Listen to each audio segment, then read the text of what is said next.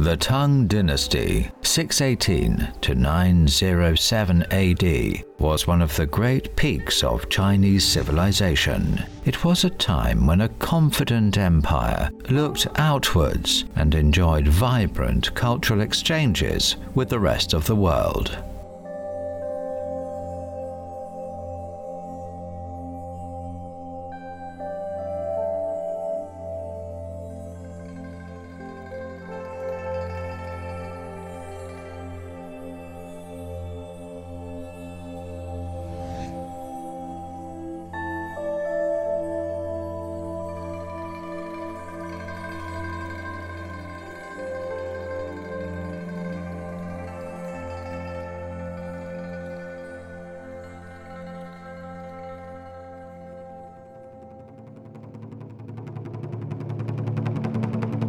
Sancai, or three color glazed pottery, invented in the Tang Dynasty, is the signature pottery of that era.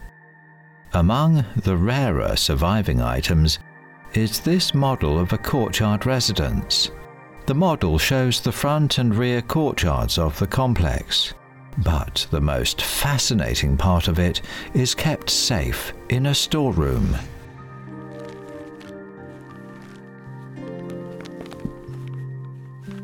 It's a Sancai model of a rockery. This is the earliest known model of a Chinese garden feature. It confirms the antiquity of classical Chinese garden design.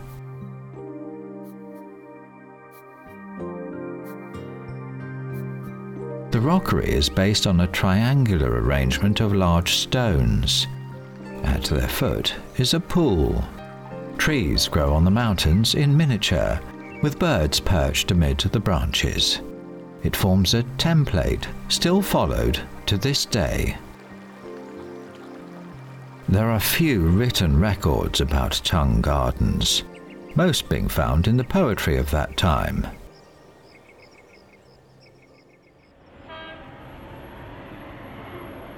Xi'an was once the capital of the Tang Empire. This street is lined with lamps decorated with Tang poems. They all celebrate one particular location, the Qujiang Pool. The Qujiang Pool is now a lake in Xi'an's city center. In the Tang dynasty, the city was known as Chang'an. It was a magnet for the wealth and talent of the empire. Hopes, dreams, romance, drama, and disappointment all found a place in the streets around the lake.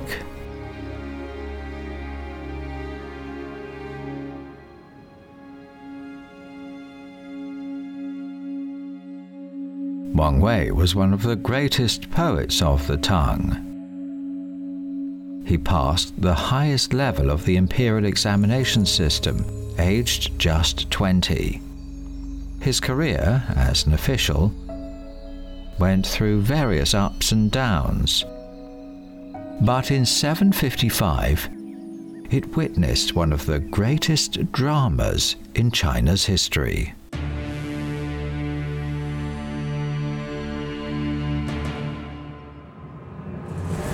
Illustrious emperor Xuanzong's capital was captured by rebel general An Lushan's army.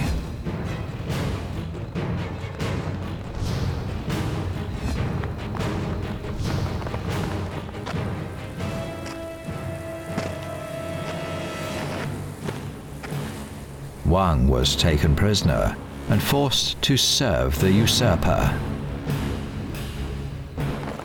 As the rebels celebrated their victory, An Lushan asked the Royal Theatre to perform for him.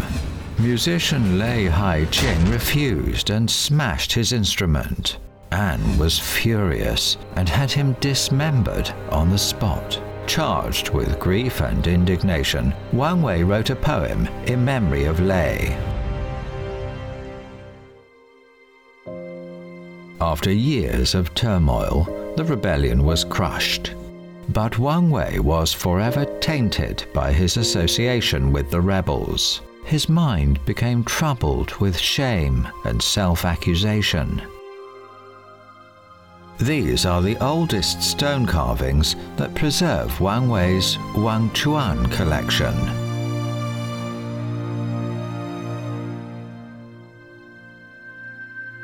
There are 20 of Wang Wei's scenic poems in the Wang Chuan collection. They describe the landscape through the eyes of the poet and are regarded as the pinnacle of this genre of poetry.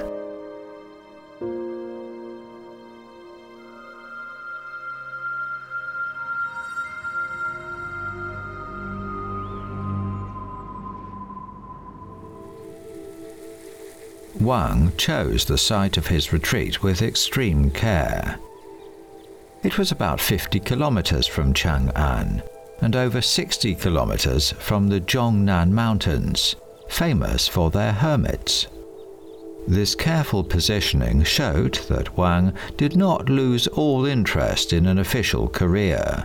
It also showed that he wanted to commune with nature.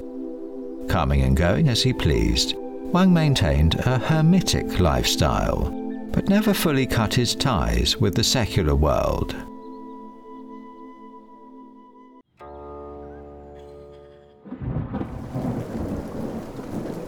Whilst staying at Wang Chuan, Wang Wei developed his understanding of the relationships between people and nature, gardens and cities.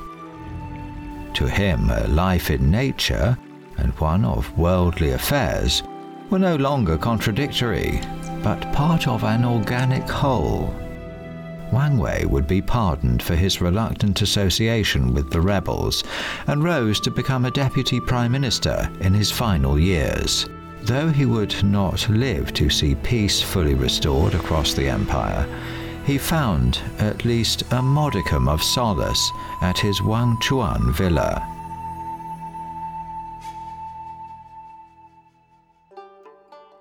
Wang not only used the garden to express his thoughts in his poems, he also used poetry and paintings in the design of his garden.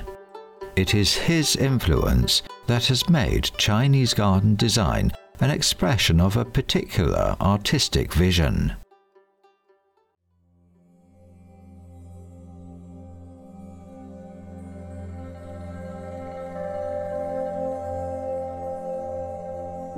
Wang started a trend that caught on among the literati. His garden at Wang Chuan was a stepping stone in bringing nature from the wilds of the mountains into the cities. Not only would the garden Wang built for his retreat and solace influence later generations of literati, but it would also become a model for many imperial gardens.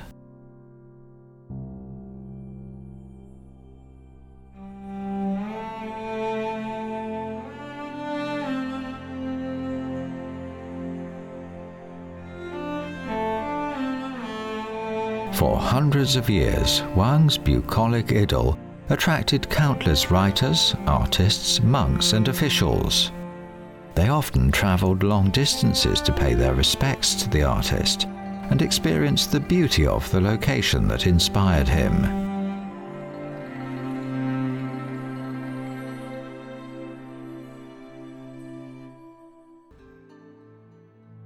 Gardens and gardening became fashionable during the Tang dynasty.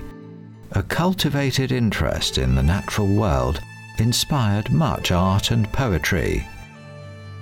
To a large extent, this stemmed from the influence of Wang Wei and his Wang Chuan idyll.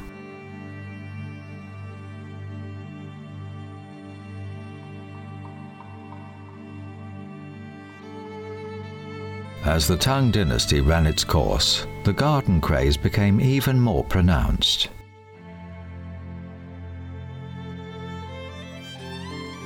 Scholars would keep lists and records of famous gardens. By the end of the 10th century, Li Gefei noted over 1,000 private gardens in Luoyang alone.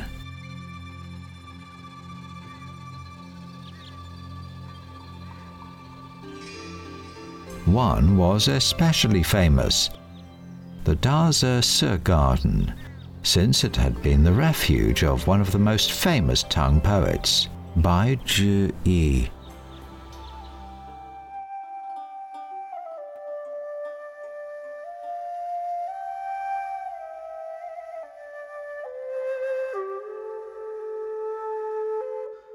Bai was something of a social reformer. His memorializing of the emperor in protest at the conditions suffered by ordinary people made him enemies at court. This saw him removed from office on more than one occasion. However, posts as governor of Hangzhou and later Suzhou are evidence that his talents were not altogether overlooked.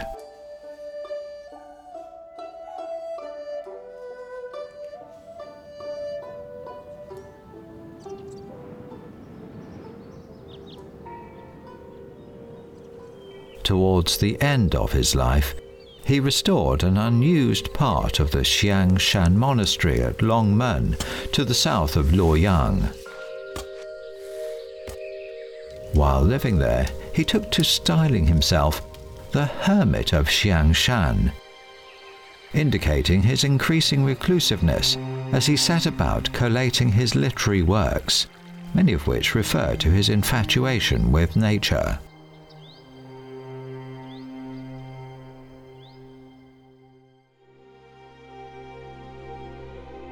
Balance in life is crucial. Bai was able to resolve the contradictions between official and reclusive lifestyles. He redefined the way that Chinese people viewed nature and sought to incorporate it into their daily lives. His works expressed themselves in an accessible style that became part of the Chinese vernacular.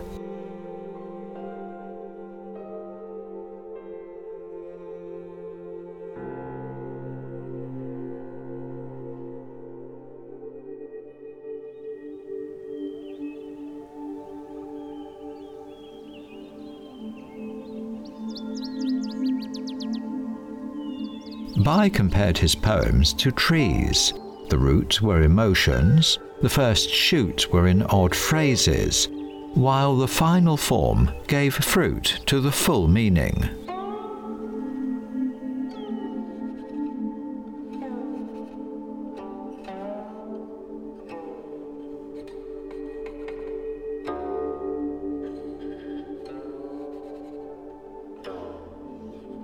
The flower is not a flower, the mist not mist. Coming at midnight, vanishing at dawn, the rising sap of a dream of spring. How long to be? It's lost without trace, like the morning cloud. In 1971, the tomb of the one time Tang Crown Prince, Li Xian, Prince Zhanghuai, was unearthed in Shaanxi. Among the tomb decorations was a mural showing court ladies holding what we today call penjing or bonsai.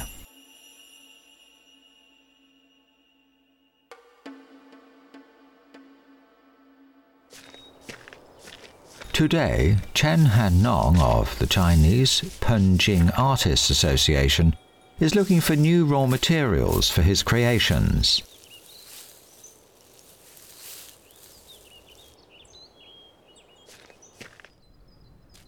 They occupy almost every minute of his life, as well as every corner of his home. 原因呢，其实呢就是把那个盆景啊，把它放大，啊，当然那就其实就是园林了，那这个园林就把它缩小了，就是变盆景了。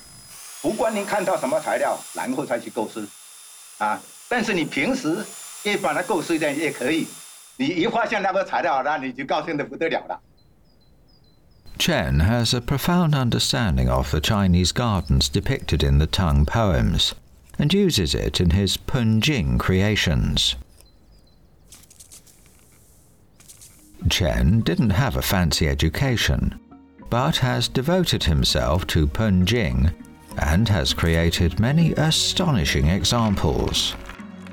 Nature seems far away in our big modern cities, but these small works of art bring it closer. Our pursuit of beauty is not limited by size, only by our imaginations. Penjing is a medium in which we can create our own words from our innermost thoughts.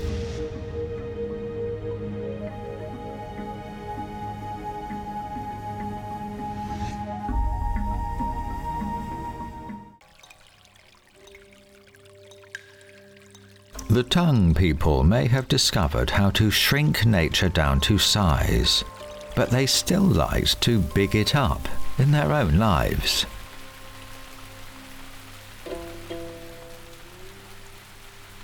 For many of those who sought retreat from the political troubles of the mid and late Tang era, the gardens were ideal locations for relaxing and carousing. Bai Ju Yi himself supported several singing and dancing girls with his largesse. Bai was a generous host and liked to share his good fortune with others. He would invite guests to lavish parties of feasting and drinking, with wine, women, and songs all included on the menu.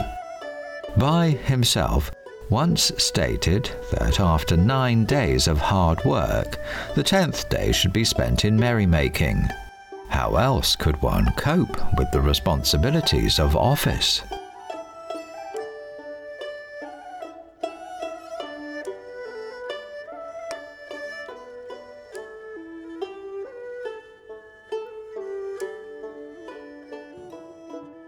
This non contemporaneous painting depicts the gathering of the nine elders of Xiangshan at Bai's home on the 24th day of the third lunar month in 845. Paintings of gardens and activities within them became increasingly popular from the 13th century onwards gardens became a standard setting for all sorts of scenes of life, from the courtly and refined to the comic and even erotica.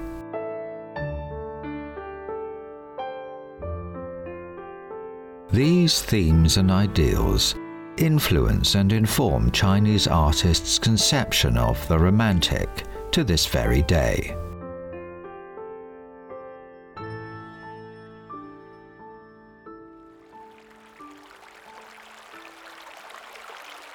It seems odd to think that the success of the Chinese garden was rooted in failure. The thwarting and premature termination of so many promising official careers.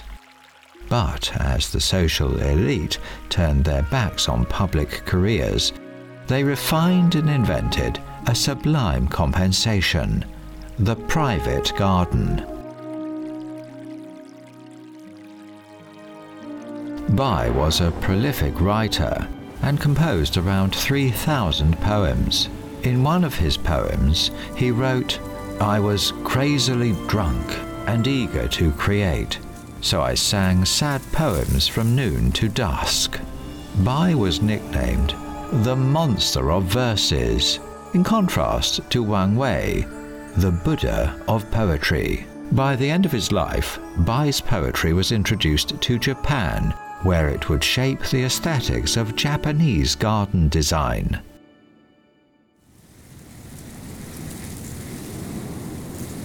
At the end of his life, knowing his days were numbered, Bai ordered his singers to return to their homes. He likewise tried to sell his horse, but it whinnied and refused to leave.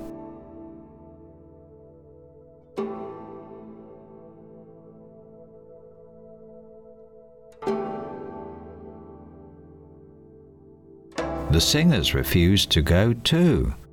But Bai had determined to die alone in the peace of his garden, amidst the last butterflies of autumn.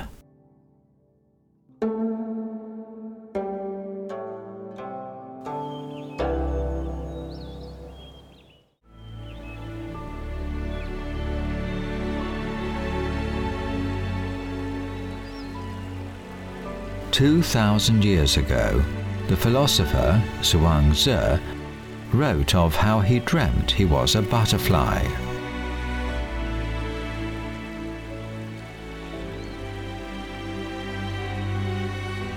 When he awoke, he didn't know if he was a man who had dreamt he was a butterfly, or a butterfly dreaming he was a man.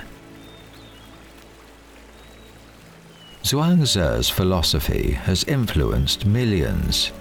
His thoughts on individual freedom and natural romanticism transcend time, touching the essence of what it is to be human.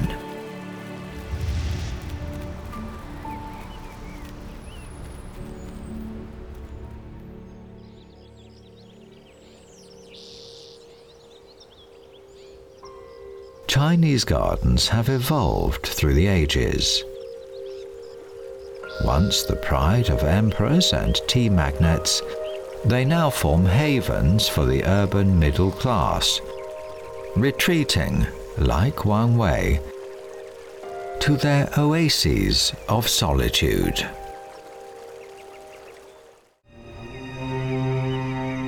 The Tang dynasty was the first great golden age of the Chinese garden.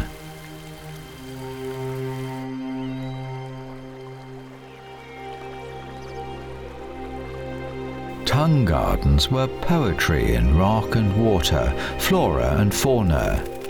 They both inspired and were inspired by the literary giants of their age.